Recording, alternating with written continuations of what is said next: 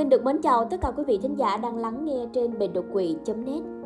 Thưa quý vị, nhiều người trong chúng ta đang vô tình làm tăng nguy cơ đột quỵ của bản thân khi thường xuyên ăn các loại thực phẩm không lành mạnh. Đột quỵ còn được gọi là tai biến mạch máu não là một trong những nguyên nhân gây ra tử vong cao hàng đầu trên thế giới. Tình trạng xảy ra khi quá trình cấp máu não bị gián đoạn, khiến não bộ bị thiếu oxy. Trong vòng vài phút nếu như không được cung cấp đủ máu thì các tế bào não sẽ bắt đầu chết đi. Chế độ ăn giàu chất béo bão hòa và chất béo chuyển hóa có liên quan đến đột quỵ và bệnh tim. Ngoài ra, sử dụng quá nhiều muối trong một chế độ ăn uống có thể làm tăng huyết áp.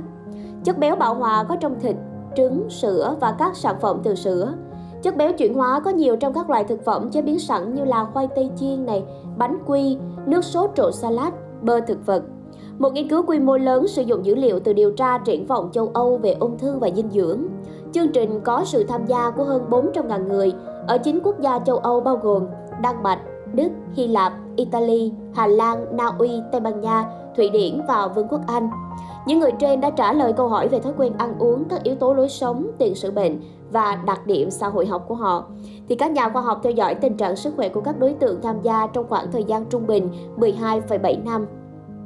Họ đã sử dụng công cụ thống kê để ước tính tỷ lệ nguy cơ đối với đột quỵ liên quan đến việc tiêu thụ thịt đỏ và đã qua chế biến thịt da cầm, cá, thực phẩm từ sữa, trứng, ngũ cốc, trái cây và rau, các loại đậu, hạt và chất xơ. Nhìn chung thì nghiên cứu ghi nhận ăn nhiều trái cây, rau, chất xơ, sữa, phô mai hoặc là sữa chua liên quan đến nguy cơ đột quỵ do thiếu máu cục bộ thấp hơn, nhưng không làm giảm nguy cơ đột quỵ do xuất huyết. Nếu như một người ăn 200 g rau quả mỗi ngày, nguy cơ đột quỵ do thiếu máu cục bộ thấp hơn 13%. Đột quỵ do thiếu máu cục bộ là loại đột quỵ phổ biến nhất.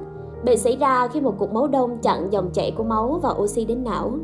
Những cục máu đông này thường hình thành ở những khu vực mà động mạch đã bị thu hẹp hoặc là tắc nghẽn theo thời gian bởi các chất béo được gọi là mảng bám. Các yếu tố khác dễ dẫn đến đột quỵ do thiếu máu cục bộ là hút thuốc, huyết áp cao, béo phì, mức cholesterol cao, bị bệnh tiểu đường và uống quá nhiều rượu bia.